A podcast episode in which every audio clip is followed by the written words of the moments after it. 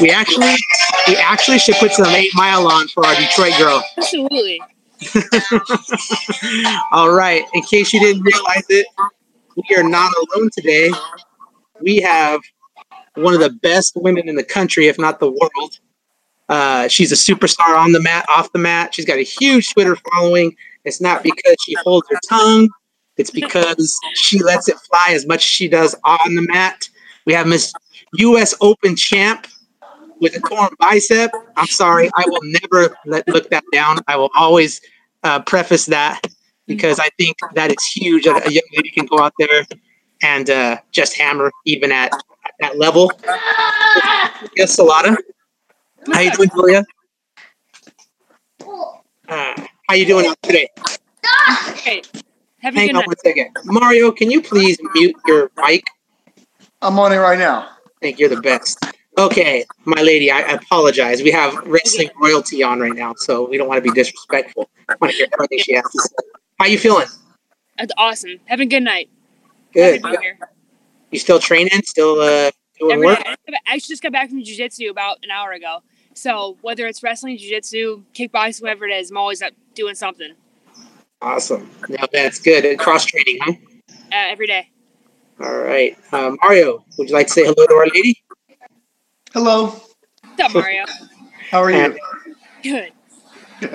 Good. We have Rich Valdivia. Mario's up in Sacramento, California. Rich Valdivia is um, up in Bakersfield, California, and I'm in Southern California, in Pasadena. So we'll just jump right in because we know you're a busy girl. We don't want to keep you too long. Actually, we do. and We plan to keep you for a while because we're going to have you throughout the entire podcast. Because hey, when we have a brilliant mind on the line, we're going to hold on to them. Uh, so I'll start out the first one before we let Mario jump in, and we'll have Richard jump in. First one is how has uh, the culture in girls wrestling changed since you started? Uh, it's so different. Um, come back from Fargo last week. Seeing the progression of that tournament every year is insane. Um, it's pretty common knowledge by now, but this is my 10th year in Fargo last year. I've been there 10 out of the last seven years. Seeing that tournament grow over the past decade is insane. Uh, I think my first year there, we had 200 girls competing. Um, you know, 10 to 12 girls per weight class in those middleweights. And the talent, you know, the, talent was okay. It was still the best girls in the country at the time, but it's nothing like it is now, especially the junior tournament where you're seeing girls, you know, it was like same as like the guys tournament where you see girls who are returning national finalists losing in the blood round, or you see girls who are cadet world team members not making making the finals. Um, that tournament has just grown so much, you know, both in numbers and in talent, and it's pretty cool to see. And I'm really proud to be a part of this progression of female wrestling where we have this many talented girls competing at the national level, and I'm really excited to see where it's going to be in the next ten years. Awesome, Mario. Uh, did, did you have our questions uh, uh, written out for us here? Uh, yeah, they were sent to you, but you can wing it if you want. Okay, well, um, I'm gonna I'm just gonna go ahead and uh, and skip ahead because I know we, we had them in order or whatnot. But um, what do you think of the uh, the the NCAA coming out with the emerging sports status for women's wrestling? I know there's a lot of uh, different opinions on the subject. Some people are worried about the NAIA schools and the smaller ones getting smashed in the process. Where do you uh, where do you sit on that one? Uh, I have two. I, I guess that my, my opinion is kind of split on that. Um, on one hand, it's the next step in progressing as a sport. Um, NCAA, you know, sanctioning is a huge step in the process of becoming more popular, having more numbers, having more involvement. Um, and in that regard, it's awesome. You know, having a set governing body to like you know oversee everything. It, it's great. On the other hand, um, there's kind of a conflict with our national team stuff. Right now, girls can, you know, because our college season is so involved with USA season that our girls can still compete in both the college season and USA stuff. They can still get their stipends. They can still accept sponsorships, whether it's from Nike, USA Wrestling, you know, NYAC, Titan Mercury, whatever. And we can still get that money.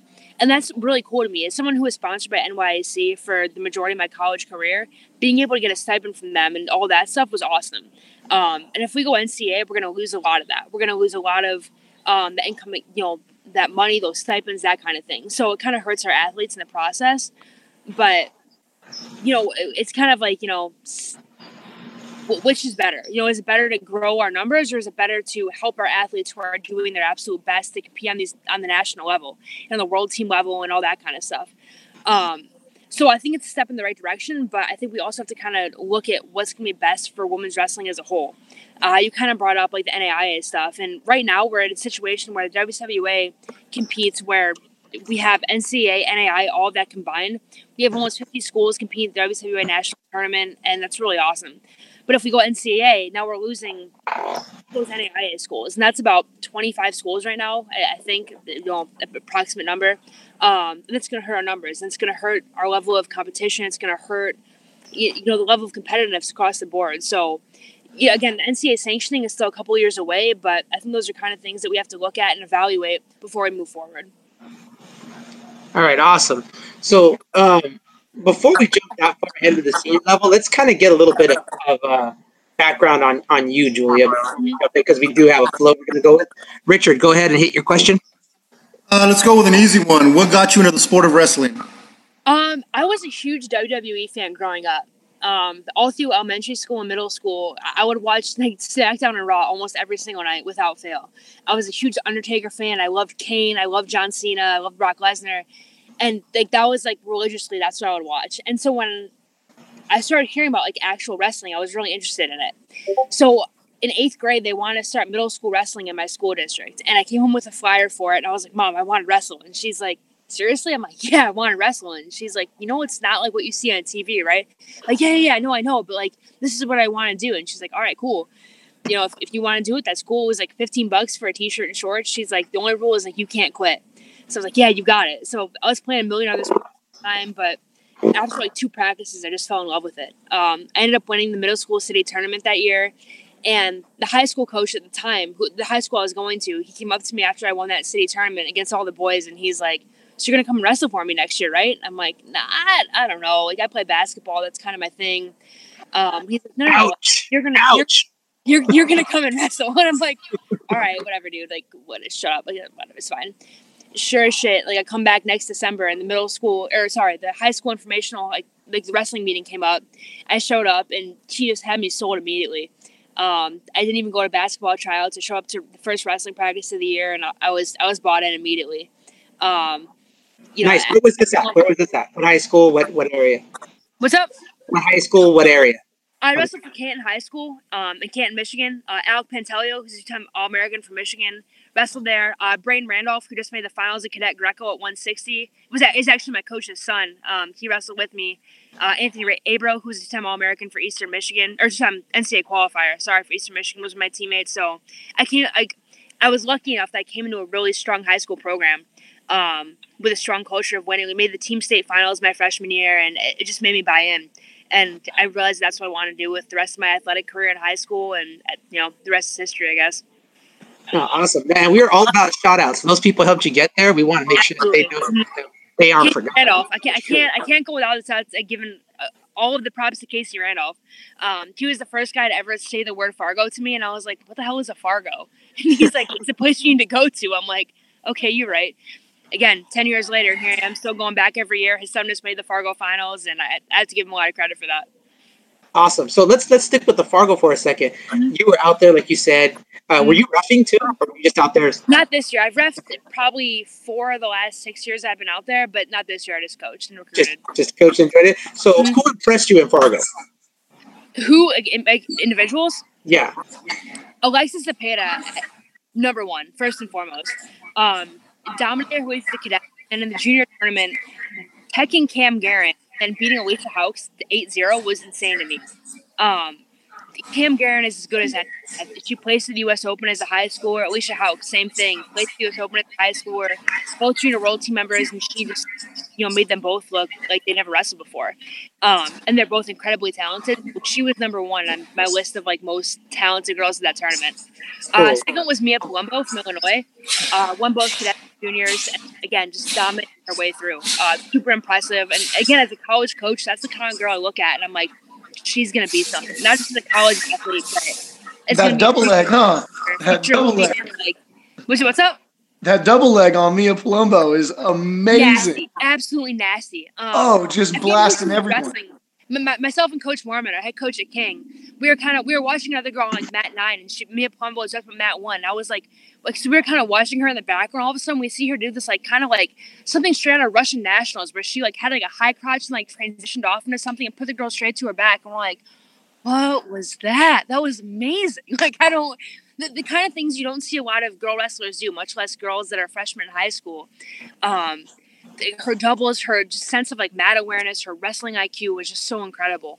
Um, and then again, like you know, the usual suspects, the Macey Kilties, the Emma Bruntils, you know, they're always good, they're always impressive, and you know, they, they showed out. You know what what you expect to see from them and all that. But but Alexis Zepeda, me and Palumbo were the two that really stood out. Nice. Go ahead, Rich. Um, this is a two-part question. Uh, where are you coaching, and what are you looking for in a girl when you're recruiting her?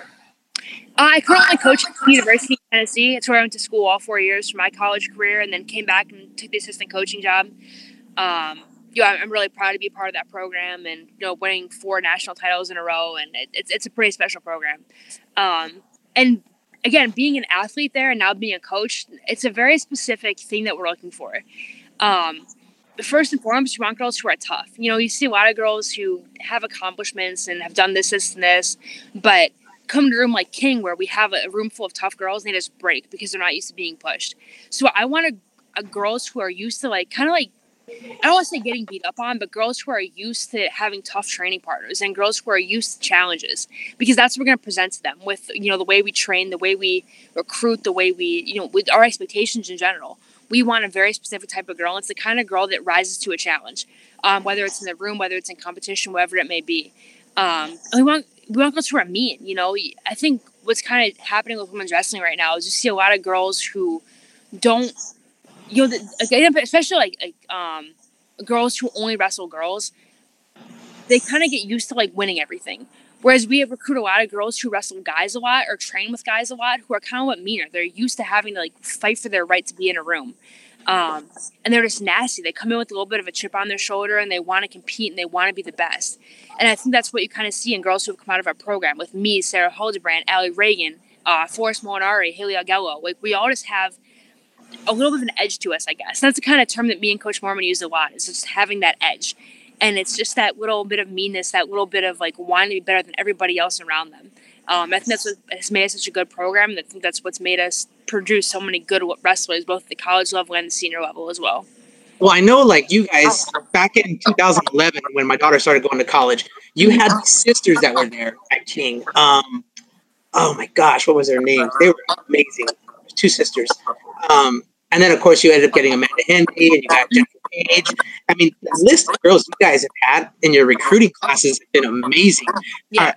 I, I, I don't know that this year you guys look like you have that same kind of recruiting class. You kind of uh, maybe there's like a little bit of a gap there.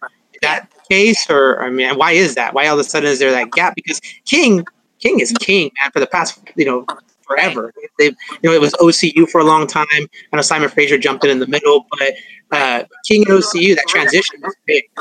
Why do you think that is? It was kind of a multifaceted thing. I think in one regard, um, we redshirted a lot of girls this year. Um, we registered a lot of our studs in preparation, kind of like what Penn State did a couple years ago, where they won four straight national titles, and then kind of took one year to be like, all right, let's like reset a little bit, let's rest our studs, just kind of, you know, reload a little bit. And that's what we kind of did. We kind of reset. We knew we weren't going to win this upcoming year. We're like, let's just make sure that everyone this coming year is good to go. So we registered a couple girls. Um, and then again, like with the growth of women's wrestling, girls that we would normally recruit we can't compete with these newer schools in terms of offering athletic scholarship money. Um, girls that we would normally be giving, like, let's say 75% rides to, can now get 100% rides somewhere else. And that's just the general state of women's wrestling right now. And that's just not just King, that's King, McKendree, OCU, Campbellsville, whatever it may be. Um, and we kind of knew that going in. So, this coming year, we actually have a really strong recruiting class. Um, we have Ashlyn Ortega coming in, Cheyenne Sissenstein, um, Anna Luciano, a lot of really tough girls who are going to make an impact right away. And girls that you may not think, but you, it may not be like, you know, hot commodities in the women's wrestling community, but girls that we've kind of picked out and been like, that girl's going to be a stud, that girl's going to be a stud, that girl's going to be a stud. Um, and I think that's something that me and Coach Moorman do a really good job of is just identifying potential, not necessarily like immediate talent, but girls who have potential and have that grit that you know, how was I mentioning earlier, that grit that we look for in a girl, and a girl that wants to get better, and a girl that wants to, you know, is just hungry and, and wants to be the best in the world. Um, so I think that we're gonna have a much better year this coming year, and I think we're gonna go on another run of four straight titles in the coming years. Um, and, and I'm really excited to be a part of that going forward. No, that's awesome. Hopefully this year we'll be able to continue our combine. I, I fully expect it. Yeah, I hope so. I want to be out there. I, No, I, I personally can say I want to be out there. So No, that's great. Mario, go ahead. Okay, so um, I mean, this is something that I, I, I talk about often, and um, I'm sure you witnessed in in Fargo. Uh, Sage actually uh, placed in the in the Greco division in the boys Badass. Greco division. Badass. I, I mean, just uh, amazing. Um, I, I can't even imagine. So I'm going to ask you the same question I've been asking everyone else. What do you think of the uh, the girls Greco movement here in the United States? Um, I am. are we I'm ready? not all about it. Um, I, I think you know first and foremost, it's a step in the right direction of saving Olympic wrestling. You know, I know we went through this whole thing a couple years ago. We got back the Olympics, but to save it moving forward, you know, the IOC is looking for us to be more inclusionary, and it starts with women's wrestling. It starts with adding women's Greco. Um, you know, they want to have equality between women's and men's sports. So the easiest way to do it is to add women's Greco, um, having the same amount of women competing as men in the sport of wrestling. So I'm all about it. Two, we have a lot of girls who are starting to get more involved in Greco. Whether it, you know, when the Minnesota Storm started that women's Greco tournament a couple years ago, girls competing in their own Greco state tournament against the guys. Um, you know, there there's a genuine interest for it now, and we have the numbers to support it. Before it was like, you know, we barely had enough numbers to support a women's freestyle tournament in Fargo. Now we have more than enough in that. Like, and there are enough girls who are like, yeah, I love Greco. Like, let's get involved in that. Um, and Sage Mortimer is a prime example. You know, not only did she want to wrestle in it, she went and she placed. As a first year cadet, she went to the boys junior tournament and, pro- and placed seventh. You know what I mean? That's it's incredible. Um, I think I tweeted something like, "I want to be Sage Mortimer when I grow up." And that, that was like, I meant it to be funny, but it was also so true because I am awful at Greco and I'm terrible at tying up and anything involved in it. And like, I wish I had that talent to do that.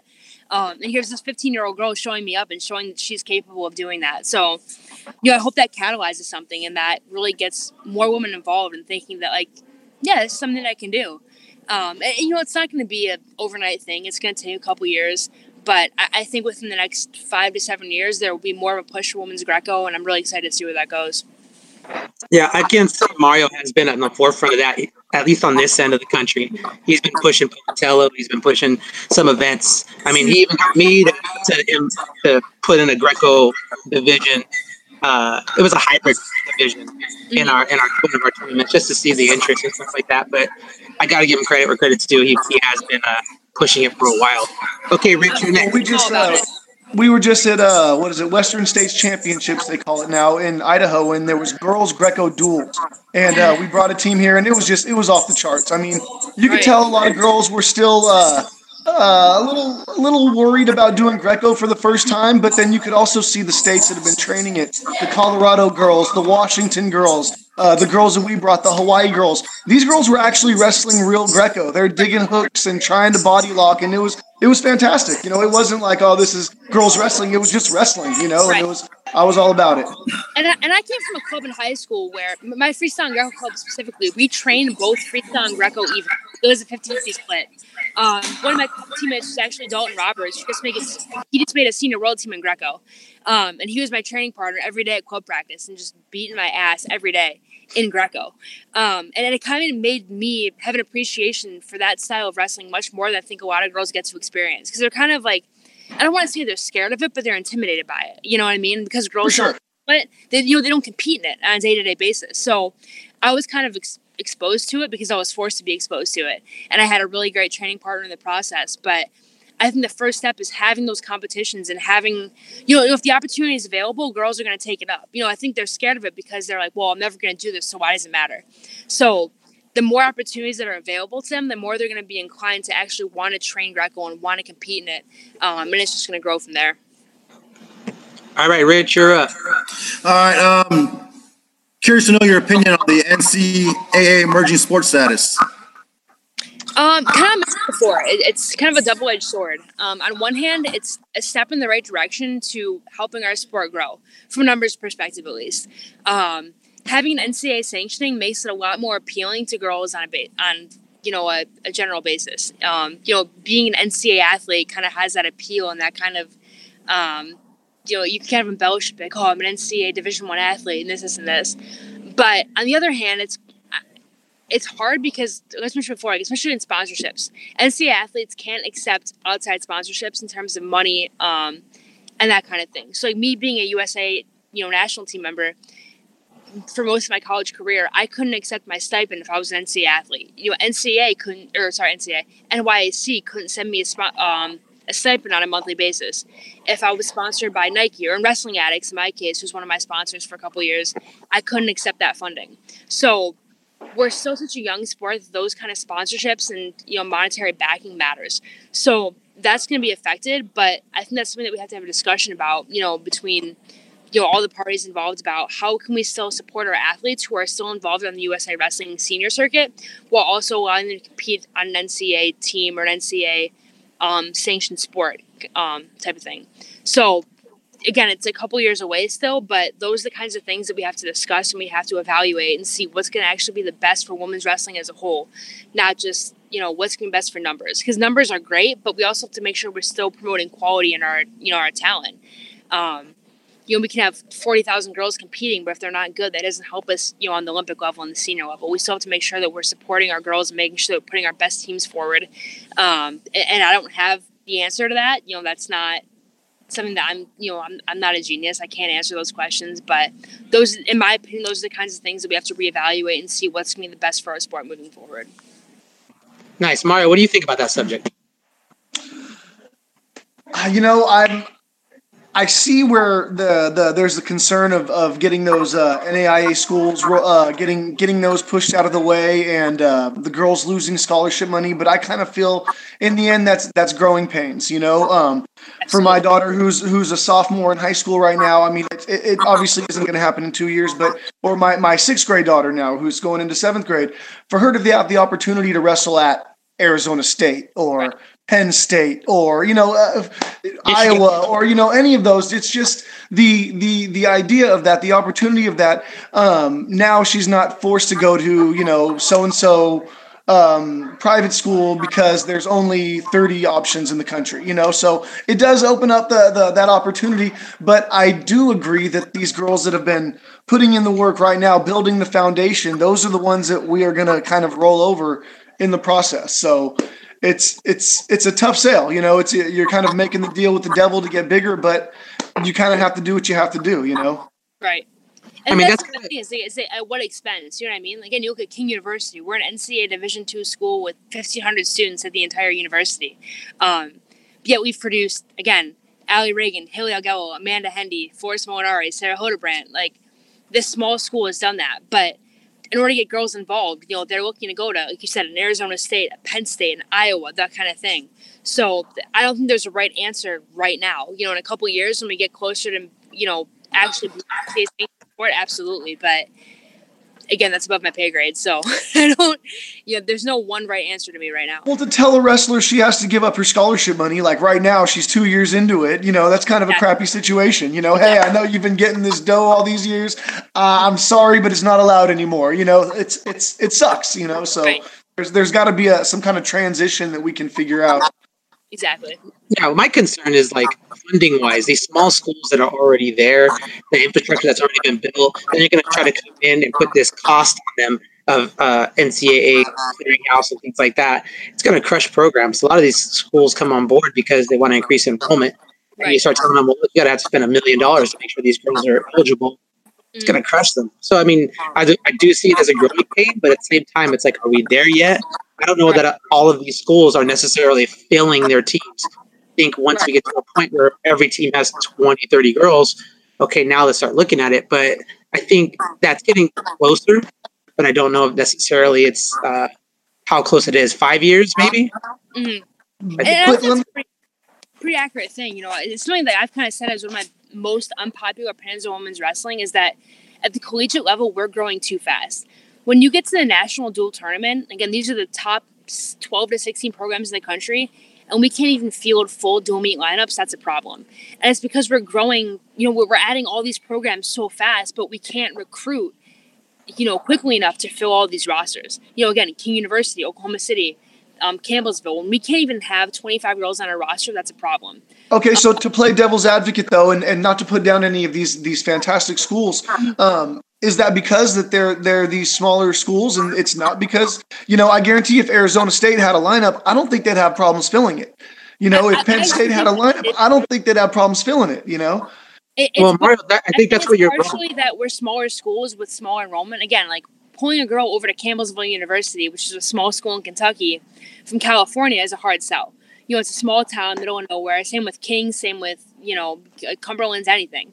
Um, but it comes down to scholarship money too. You know, we're small private schools who are numbers driven. You know, as much as we are invested in building a national championship team, part of our job is also to you know grow a roster and have 40 girls in our room and with how many schools are available again a girl that would come to us and maybe only get you know i'm still on a number there $10000 might get $25000 somewhere else because they're they just they're a first year program and they need to build their numbers and they have the money to do it so part of it is like a numbers thing and a scholarship thing and a private school thing part of it too is that they don't have the option to go to these bigger schools. They, they can't go to Arizona State or Penn State or Oklahoma State or anything like that. So, well, I think the thing, the thing that we're overlooking too is how many of these girls would be NCAA eligible. Right. I know that us, you know, going through the combines, having the schools that we have, we have to talk to girls about getting in on a, on a, um, you know, on a condition, you know, on a condition letter, and and okay, you got to prove yourself when you get there, and you know, okay, you have a low ACT score, okay, you didn't get serious until your junior year, and you got a lot of other stuff that happens when you go the NCAA route. So right now, like you were saying, we're having a hard time filling these teams to do duels, but you cut out 30% of that, and now you're really to have a problem. You know, and so and even at the boys level, there's teams that have that are they're giving up buys. You know, they don't have a full team, so it's really tough to, to say like, oh yeah, this is the right way because you're immediately going to cut programs, but you're going to cut the population that's going in that route. Mm-hmm. So I think that's something that gets overlooked significantly. Yeah, absolutely. Yeah. Um, and part of that too, to kind of build on that, is just retention. You know, wrestling is a hard sport, especially collegiate level, where you're expecting girls and, and guys too, for that matter, to compete in wrestling full time year round, trade the way we're expecting them to train, and still get good grades and, and maintain eligibility. You know, it's hard to do. Um, you know, I don't know have exact statistics on it, but retention in wrestling is pretty low um, in comparison to other sports like a basketball or a baseball or something like that. So we're, we're fighting that every day. Um, and kind of like you mentioned, like just like making sure that girls are you know fully prepared to compete at the collegiate level, and that's another thing that goes into the whole NCAA sanctioning thing is making sure that we have the numbers to support it, and the number of girls who are eligible and committed to competing at the NCAA level. Um, that's something that we'll have to again look at going forward and you kind of reevaluate. I got a question that's kind of off off of our list, but um, what what I mean, I guess the main reason is retention, like you're saying, but I see a lot of girls and they go into the college season and they're like three or four weight classes up, and it's not like they're jacked up or something like that. It's like like okay, you know, and but I think too that kind of affects the. It kind of shows the level of commitment at the next level, mm-hmm. and it show it definitely affects the quality because you have a girl who wrestled 116 pounds in high school, and then she's wrestling 143 pounds the next year in college. Well, she's not prepared to wrestle at that up that higher weight. She's not in great shape. What's why doesn't some of the top schools, I would imagine, uh, get to the point where they start hydrating these girls and giving them their, their, body fat and stuff like that. Because overall, I mean, when you get to that that level, you're looking at there are things to worry about. You don't want women to have uh, eating disorders. You don't want women to have health issues. But I feel like that would be a key step. You sure that as a coach, you're getting what you pay for. The at, you know, you're getting the athlete who's dedicated to what you're doing, and you know that the girls are doing it healthy. You know, because as of right now, they don't hydrate. Am I correct? Right. Yeah. Um, in WCWA, we don't have any hydration, no alpha testing, no you know certifications, that kind of thing. And that's kind of part of the NCA proposal is that we're trying to move towards you know having those certifications and that kind of thing, just for the safety of the athletes first and foremost. Um, make sure too much, making sure they're fully hydrated, making sure they're not again eating disorders like you mentioned. Um, and I, I, can at least speak for King, you know, as our program, and that in the sense that we never assign a girl to a weight class. Um, when we're recruiting, we say like, you know, we expect her to be a 23 pounder, but So maybe she gets the king and she lifts more than she has in the past and she ends up at 36. Okay, cool, great. She's healthy. Maybe she's never worked out you know as much as we work out and she ends up at 16. Okay, great, cool. That's awesome. Um, we never, you know, say like this is how much money we're giving you and we're going to hold you to that weight class. You're also pulling your scholarship. We'll never do that. But we will suggest, you know, if a girl comes in, you know, we sign her, expecting her to be a 23 pounder, and maybe she doesn't go to Fargo, and maybe she doesn't, you know, take her summer season seriously, and she comes, you know, into the, the fall coming weighing 140, we're like, hmm, maybe you should get down a little bit. No, have a, we'll say, well, why don't you wrestle at 36 and see how you do? You don't have a term like they expected to. We'll say, well, why don't we like, why don't we try to get down to 30? And we'll give them a diet plan, and we'll give them a workout and again, it's not like let's throw a sauna suit on and cut 15 pounds. It's like let's get down the smart way. Let's make sure that we're doing this right, so that we're not again developing an eating disorder. We're not forcing you to do something. We're not forcing you to be unhappy and hate wrestling. We want to do this the right way. Um, because it's you know especially that time frame where again going from high school to a freshman year that 18 year old you know time frame girls are developing there's a, a hormones going on um, Oh, you know, if a girl is going to quit because she's not happy and she's cutting too much weight, doesn't do us any good as a college program. We want them to wrestle their best and at the weight class they feel is best for them. So we'll work with them to decide what's going to be best for them in the long term. Not just that, you know, those that six month period of the season, but what's going to help them throughout their four year college career. So we'll work with them, make sure they're competing at the weight that's right for them, and that they're also happy and they don't feel like they're, you know, harming themselves in the process. But I don't think every college program is like that. Um, and that's a shame, but that's how we try to do things. And, you know, it's just the nature of the sport right now. So that's kind of where it's at. So really, it's a culture at king, not necessarily like just, hey, you're supposed to be that way. It's everybody's coming in knowing what they're expecting. I mean, because that's the impression I got when King was on its run. Mm-hmm. It was you recruited a certain girl, you mm-hmm. came in, and all the girls who were there all had the same mindset, the same goal, you knew Absolutely. what was expected of you, and you you knew like okay, you're not just letting yourself down, you're letting the team down, and, and it's, it's it's causing a, a rift. Right. So, and I can speak for myself, especially like when I came in, the weight class has changed from my senior year to my freshman year of college. Um, I was recruited to wrestle 147, and then over the summer going into my freshman year, the weight classes all changed to 43 and 55. So I remember Alli Ragan come up to me and she, her being like, I can't make 36, which is, you know, really funny in retrospect because she's wrestling 130 now. But she said, I can't make 36 week to week. I want to go 43. Are you okay with 55? And I was like, yeah, that's fine. Um, and I was a super small 55 pounder, but I was like, all right, time to get in the weight room. Like, let's, let's do this thing. Um, and our coach being like, yep, that's cool. Like, if that's what you want to do, that's fine. Let's, let's put the weight on you the right way. And same with Alli, let's put the weight on you the right way. And then when we both decided to go down, like when I decided to go on to 47 for senior season, Alli decided to go on to 38 for senior season, it was like, let's do it right. Like, let's, you know, get on a diet. Let's make sure we're doing everything the right way. Um, and that's how we've always operated, like doing what's best for the athlete um, and doing things the right way. So I think that's why I've been so successful is that everyone has always competed at a weight where they feel most comfortable and most confident, more importantly, um, where they they feel like they're the best girl in the country and they feel like that's where they can perform the best um, I think that's why I've had a lot of success. Okay. Um, Rich, next question. And Julia, uh, we're, we're on to your uh, your default picture right now. How old is that picture? um, do you think the USA wrestling approach is going to lead to more success, or is it more of the same? Um, from a national team standpoint. Yeah, national team. Uh, I think we're in the right direction. Um, there's been a lot of investment, both time from the national team coaches and also from a monetary perspective um, over the past couple years in ensuring that our younger age groups are getting the support that they need. Um, there's been a huge investment in the cadet and junior level teams over the past couple years, and something that I, as a junior, never got to see. Um, as a cadet, I never, I never even had cadet worlds. Like cadet worlds literally didn't even exist yet. Um, and now those cadet girls are getting the opportunity to compete internationally, go to cadet worlds, go to the OTC for camps. So from that perspective, I think there's a lot, a lot of good going on right now. Um, that being said, it, it's it doesn't USA Wrestling can't do everything. I guess is the right way to put it. Um, wrestling, especially women's wrestling, still has to grow at the grassroots level for us to have the success that we want.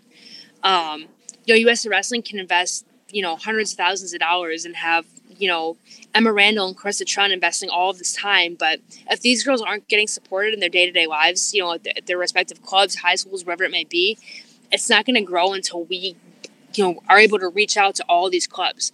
Um, so that's still work in progress. I think we're moving in the right direction. I don't think it's like again, like kind of mentioned earlier, it's not going to be an overnight thing, but I think we're progressing in the right direction to having success, the cadet, junior, senior level, you know, age groups as a result of the time we're investing into those younger age groups right now.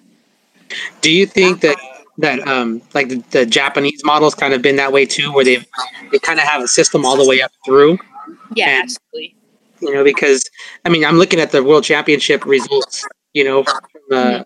the past couple years, with the exception of last year, I think we had a really good um, past couple of years. But mm-hmm. if you go back like ten years, you know, we're looking at fifth place as a team, fourth place as a team, sixth place as a team, fifth place as a team, fourth place as a team, and then third, third, third.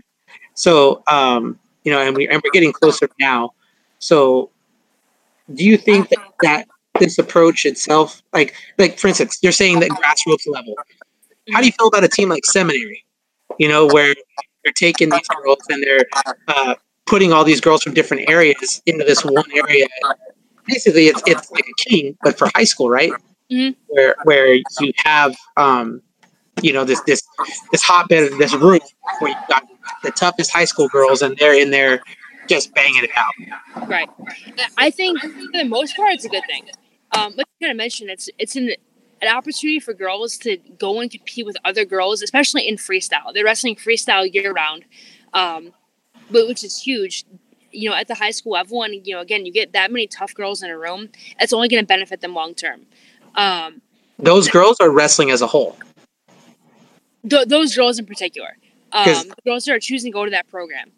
That being said, I think girls benefit a lot from wrestling guys if they're in the right program. Um, kind of going back to what we talked about earlier.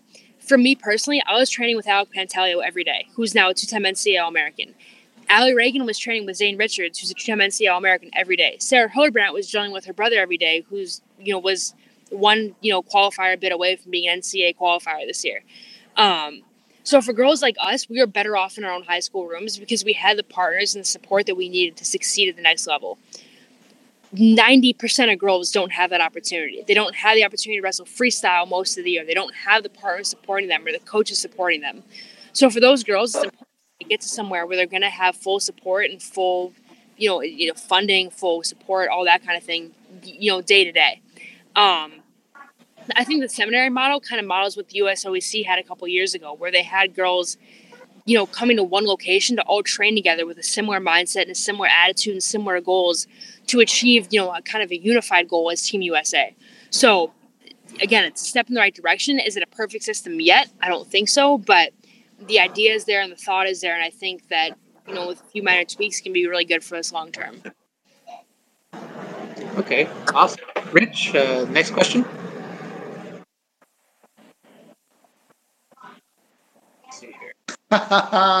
He's muted. there we go. There we go. There we go. My bad. If you could change one thing about the current structure of the senior level program, what would it be? Uh, in terms of training or in terms of competition? Both. Both. Competition and this is going to sound really ass backwards, but I hated Final X and that whole qualifying process. Um, it, it, was a long, drawn out process. I think really hurt the athletes.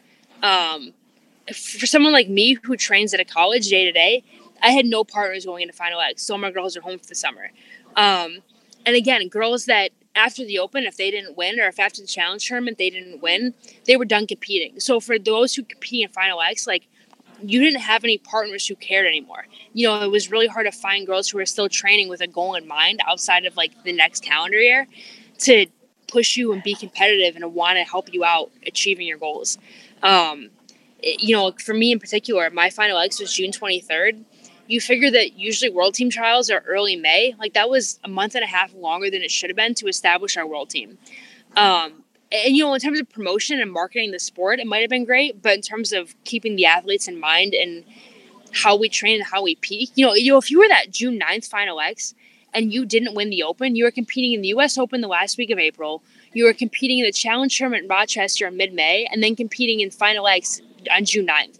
So within like a six week span, you were competing three times. Like it, it's imp- it's a, literally physically impossible to peak three times in six weeks. So, but how do the boys do it? And during the NCAA season? It's same thing. And honestly, same thing with the guys. It's not just a women's wrestling program; it's a guys' wrestling program.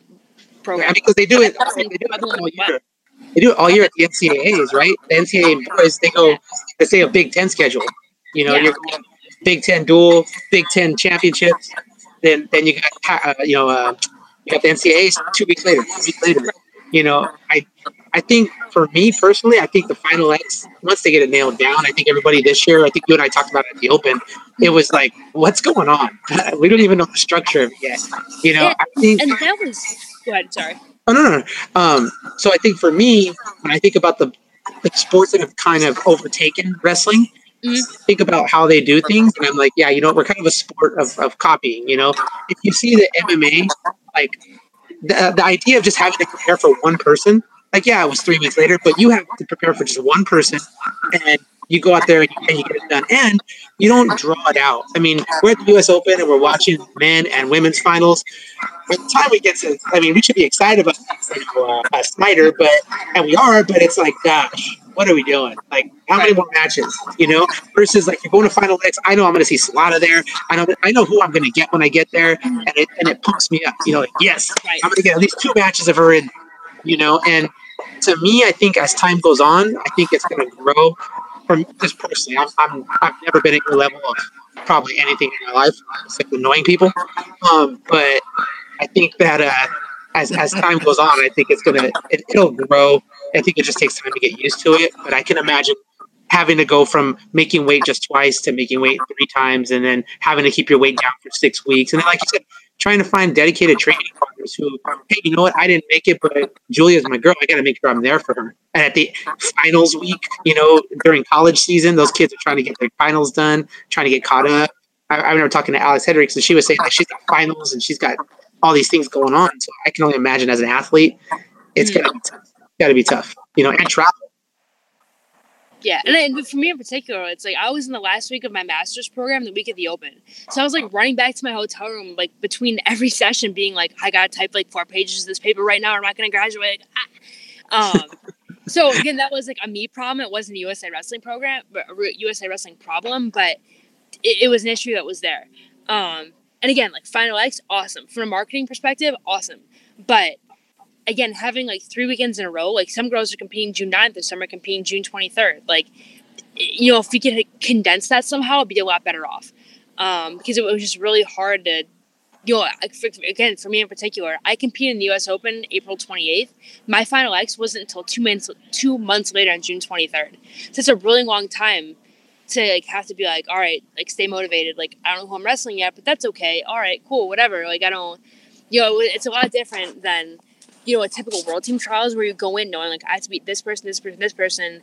I said them in finals, best two out of three. Okay, cool, let's go. Like it, it was a it, definitely an adjustment. Um, again, nothing like wrong about it, but it was very different. I think that there still needs to be some tweaks made to perfect that process. Um, I think it can be great if they make those adjustments, but there do need you know those adjustments do need to happen. So, do you think it was more about having teammates from your, your club, your NYAC, uh, just hooking up with them, having having a set group of people that you know, like, okay, I'm to train with this girl no matter what, or or do you think like some of those clubs had like had those resources already planned and and they were able to take advantage of those things? Um, so the Olympic Training Center, and like the like Terry Steiner in particular, actually set up camps going into Final X. Um, every week before Final X, they would bring in the two athletes competing and then bring in training partners available to them. Um, th- you know three to four athletes and people that were just readily available to make sure that we all had partners going in. Um, I didn't go because you know for me in particular it didn't work out. You know I have a full time job, you know coaching at King and I had things to do, but I had partners who were available to me, whether it was former teammates, girls who were still on campus, whatever it may be.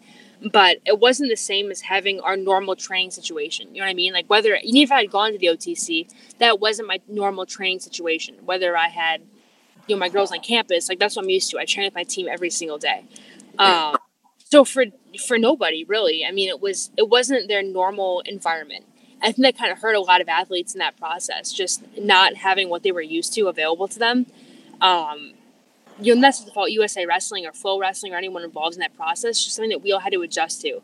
And if that's going to be the norm going forward, that's all an adjustment we're all going to have to make and expect. Um, and that's just the nature of the sport and the way that we're trying to move in terms of marketing our sport and promoting ourselves. But, you know, I think we were kind of the guinea pigs this year in the sense that this was a brand new thing. We had to figure out how to deal with it and how to adjust. And, you know, we're going to continue adjusting throughout the next couple years. So, again, from marketing perspective, awesome. From an athlete perspective, we're still trying to figure it out, and I think we'll get there. But it was a very weird thing this year, I guess, at least for me. Okay, Mario. Um, okay, I'm going to kind of change, uh, take it, take it more back to the high school level here, real quick. Um, I always ask all my all my Michigan peeps this one because it's it's something that always baffles me. Now, um, I already know where you're going with this. Go ahead.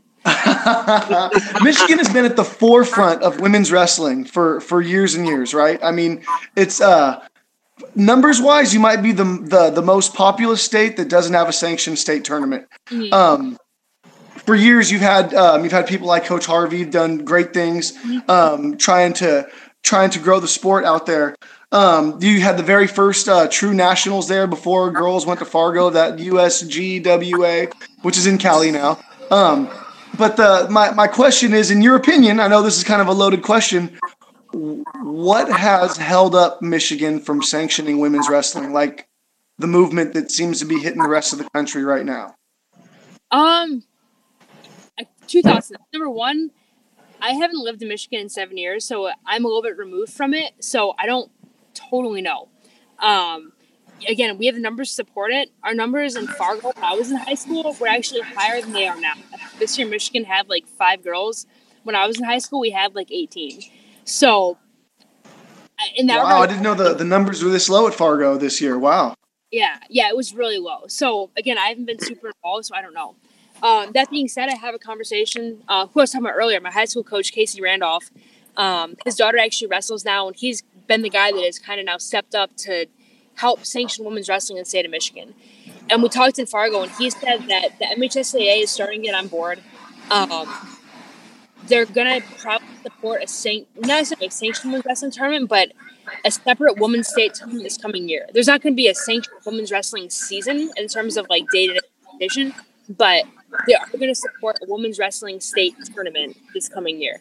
Um, and then if it goes well, they're expecting to have sanctioned women's wrestling the following calendar. So we're moving in that direction. Um, you know, with Coach Randolph spearheading that, I have full faith in him and full confidence in his ability to make that happen. But I, I think part of the hesitation is that women's wrestling has done okay without having sanctioned women's wrestling, if that makes any sense at all. Um, Cece Weber, you know, she graduated in 2009, was a high school state place winner um, against the guys. Christy Gar, high school state place winner against the guys. Um, so I think the MHSAA's had, you know, we're still using the old weight classes. I think the weight classes changed in like 2013. The MHSAA is still using the old weight classes of like 103, 113, or 112, 119, 125. So so resistant to change, it's absurd. Um, they're like, well, okay, why change it? So, you know, that's how much of a how we are in a lot of regards. But I think they're finally starting to see the light a little bit in terms of what could be if they sanctioned women's wrestling. So it's getting there. I think within the next two years, it will be progressing in the right direction. But it's just been a slow process. But I, I think within the next couple years, you'll see women's wrestling getting sanctioned. Okay. Uh, I'm going to take it another way mm-hmm. entirely. Okay. And this is, I think, subjects that I don't think coaches like to talk about. And I think uh, it is important because we're hoping to have a lot of young ladies, especially new young ladies, come on and uh, watch the podcast. Um, what are some things you would tell a young lady who's trying to make weight during the most difficult time of the month? Um, I mean, first and foremost is knowing how to time those kinds of things. If you're expecting that to come about, you have to know what what's going to happen, and you have to plan accordingly. Um, those are the times of the month to start cutting out sodium, cutting out all the fast food, that kind of junk, and that you know that should be you know an unspoken thing, but you still see a lot of girls thinking like, oh yeah, I can eat McDonald's, it'll be fine. Like you just need to be able to you know say no, and that's a commitment thing more than anything else. Um, two, it's a matter of knowing that's not an excuse. You know, it drives me nuts. But even as a college coach, when girls come to me with that, being like, "Oh, well, it's that time of the month," and I just, I'm like, "This isn't anything new to you. Like, how long have you been wrestling for? How long have you known that this is a thing every month? It's going to happen to you." Um, and being able to manage your weight in spite of it. And, and again, that's it's commitment. It's knowing that this is going to happen and knowing that you have to be able to manage your weight in spite of it. Um, you know, being smart, cutting out your sodium, you know, watching what you eat, and and being able to thrive in spite of adversity, which is a common theme for wrestling in general. Um, so to me, it's not an excuse. It's not a matter of, you know, you know, it happens to everybody. You know, thousands of girls across the country make weight in spite of it every day. So you know, just it's a matter of buckling down and making sure you're committed to your goals enough that you're not going to let that affect you. Yeah, I mean, I, t- I tell my athletes off the bat, you know, hey, look at we got Midol in the bag. As soon as you know that thing's coming, man, you start pounding that Midol. You yeah. know, like you should know how much you need to run.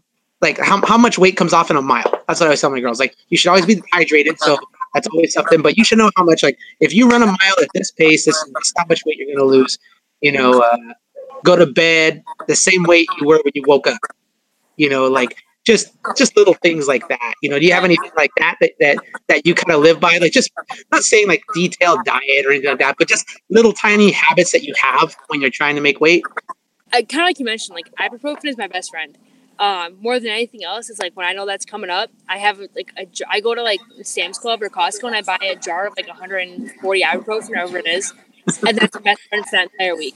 You know, first thing in the morning, first thing before practice, like when I go to bed at night, like that's number one.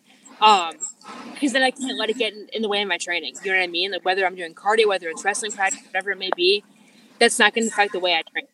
That's first and foremost. Two, like I mentioned, just like being smart and cutting out your steps. Um, that's affect more than anything else. Whether it's fast food, whether it's you know eating French fries, whether you know being aware of that, um, and just remembering what your goals are. You know, I mean, to let something that you know, in my opinion, insignificant affect you, that's a commitment issue. Um, just that you know it's more mental than anything else just making sure that you're committed to your goals making sure that you you know what you want to accomplish and that you know something as small as you know being born a girl isn't going to affect what you know what you're trying to do yeah and then what do you have to say about young ladies who i hear from coach from parents a lot you know, their their daughter, they think their daughter has it. In a lot of cases, their daughter does have it. That it. You can't explain what it is, but you know it when you see it. It's just that factor that the kid has it, hmm. and they just they don't think their daughter's training hard enough. They don't think their daughter's like. How do you tell a parent like? How would you suggest a parent help motivate their child into meeting their potential? Um. So, so at least in personal experience, the best thing that ever happened to me was to having parents who were extremely hands off my wrestling career. Um, my dad was my coach in almost everything growing up, and when I started wrestling, he had no idea what he was doing. So it was awesome because he couldn't be on my ass by everything, but he was also super supportive. Like whatever I need. he's like, "You want to go to club practice today? Okay. Like you want to practice doubles in the living room? Okay. Like you want me to like film you doing 400 like sweep singles? Okay. Whatever you need, I got it, dude. Yeah." Um, and that was so awesome for me. Just have my parents be there for me in anything I needed. Um, whether it was being my chauffeur or just being there to me, like that was so cool to me. Um, and, and, they didn't hover. They weren't like, "Why do this? Why do this? Like, why aren't you eating? Know, you ate four yogurts today. Why didn't you eat only two yogurts? Because you got to make weight." I'm like, I, I don't know. I just I, I did. So it's finding that fine line between being supportive and being overbearing, um, and you know, really knowing what's best for your kid. Um, you know, especially because my parents saw the potential in me, they wanted to send me to all the camps and all the tournaments, everything they could do, but they didn't want to be on my ass to the point where I started to hate the sport. Um, and in some regards, I wish my parents would have known, especially my dad, like would have been a wrestling geek because he could have been able to understand a little bit more. But he compensated for that by being so supportive. It was like almost overwhelming sometimes, and in a good way, in the sense that he just so blatantly wanted to do what was best for me that you know it, it, it was just awesome um, so i think just again like you know just to help your kids just understanding what they're going through whether they're cutting weight whether they're trying to find a new weight class whether they're a girl wrestler in a guy wrestling program that doesn't feel like they belong um, just being supportive and finding ways to help them get better without being a helicopter parent whether it's sending them to camp whether it's sending them to a combine um, and just being there for them and being the best parent they can be and helping them achieve their goals. You're hitting a lot of big points on our boy Valdivia here up in Bakersfield. You know, his he, he, he's never wrestled. His daughter is on the boys' team. Didn't have a whole lot of support last year, but I think it's increasing this year. Um, that's awesome. Mario, what do you got? Um, about what? I mean, do you have any other questions for our girl? do you have any more questions for her? my phone is also on two percent. Side note, so if I grab, Okay. grab my charger, I can. But Okay. Yeah, no, you know what? I was getting so involved in that um that parent daughter thing that I was I, I, I totally lost track. I she she hit a chord with me. I was I was I was quite close to the screen. I became a viewer at that moment and no longer a, a participant in the podcast. and again, like, like, my dad would coach me in a bunch of things. My dad was my softball coach. My dad was my hockey coach. Like, and it was awesome. But when I started wrestling, he was like almost oblivious, and it was like kind of cute. Like, oh, dad, you don't know anything. Yeah, like, but he wanted to be involved so bad, and he just like he was just like. You know, we were in the living room sometimes at like eleven o'clock at night, and he would just be like, "You want to draw like hundred foot headlocks? Okay, let's do it!" Like, and it was so fun for me, and like I, I love that about you know How important- How important was it for you to see your dad there, like at the Oh, it awesome. My parents haven't. The, the first term I think my parents have missed ever was the U.S. Open this year. Um, Oh, they were, my Man. mom this year in Mexico, so they were at her wedding. And did I tell you guys she won it with a torn bicep? A Yes, torn was- bicep. Yeah. Like, of course, the one come on. open, they weren't there. But they Flow were doing, Wrestling dropped the ball now. I'm just gonna be honest, yeah, Julia. I'm gonna be honest. Flow Wrestling dropped the ball on that. The fact that they did that was not. they made up for it. They, Like, they it's just crazy. so they made up for it. It's just insane. I just that, that's such a huge story to win that tournament, you know, and coming It's back. so. Yeah. Oh gosh. So, but okay. Well, awesome. Oh, well, Julia, you know what? We've had you on for an hour now. Um, we appreciate your time. I mean, you know, you know me. Every time I see you, I chomp your ear off. So, uh, I, I'm I'm a big Somar fan, so I can't complain. Nah, awesome. Well, I got some stuff coming to you this week, so you'll be happy with that, I think. But other than that, we want to say thank you. You're out there in the rain for us. I mean, good lord, girl, is there anything you want to do for us? It's awesome. I So love wrestling. uh, Anybody can support it, so. awesome. Well, again, we thank you. We're gonna let you go right now. Uh, Rich, you got anything for her? Oh, just uh, thank you for being on the show with us. We really appreciate it. That's what I'm here for, man. All right, Mario. Yeah, thank you very much. Um, consider this an open invitation to hop on anytime. So Absolutely. All right. Well, you be safe out there. Thank you so much. Uh, we're gonna go ahead and let you go. All right, Y'all have a good night. All right, you too. Thanks a lot, guys. Bye. All right, Mike. All right, fellas. That was Julia Salata. Oh man, kept her on for a while, but she had a lot to say. Good stuff, huh? some Yeah, very stuff, good, man. very Some good. Good stuff. Yeah. Hit on some good points there too, especially at the end. I, sometimes I think uh, interviews kind of peter off a little bit. We kind of drug on a little bit, I think, but I think we hit Uh, everything. High That school, was good. school, and then I think ending on that on that those last couple of questions, I think were pretty important. I can't help but sit here and think about how much simpler my life would be if I didn't know anything about wrestling. like,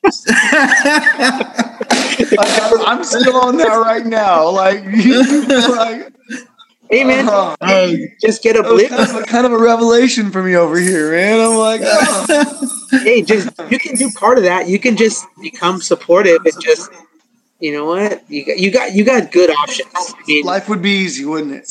you, your your girl has the opportunity. Well, that's to why. That's why this year I'm I'm, I'm not going to coach at the high school, man. I'm just going to sit in the stands and, and be a dad.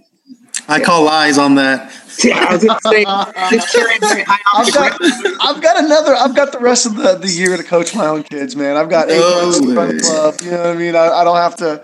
I don't have to do the high school thing. I'm gonna, I'm going to sit back this year. We shall see. We'll Yeah, see. you know, we're, some pictures are coming. Some memes are coming this year. We see to be continued. Yeah. All right, guys. Well, we're gonna wrap it up then. Uh, thanks a lot, guys. Thank you, everybody who uh, supports us, everybody who pushes us out there. Um, you know, you can watch any podcast, listen to any podcast you want. Uh, but the fact that you guys choose to still give us a chance, work our, our little quirks out along the way, we appreciate it. So, all right, guys, let's go ahead and put our play off our music, and we'll be out. So, let's see here.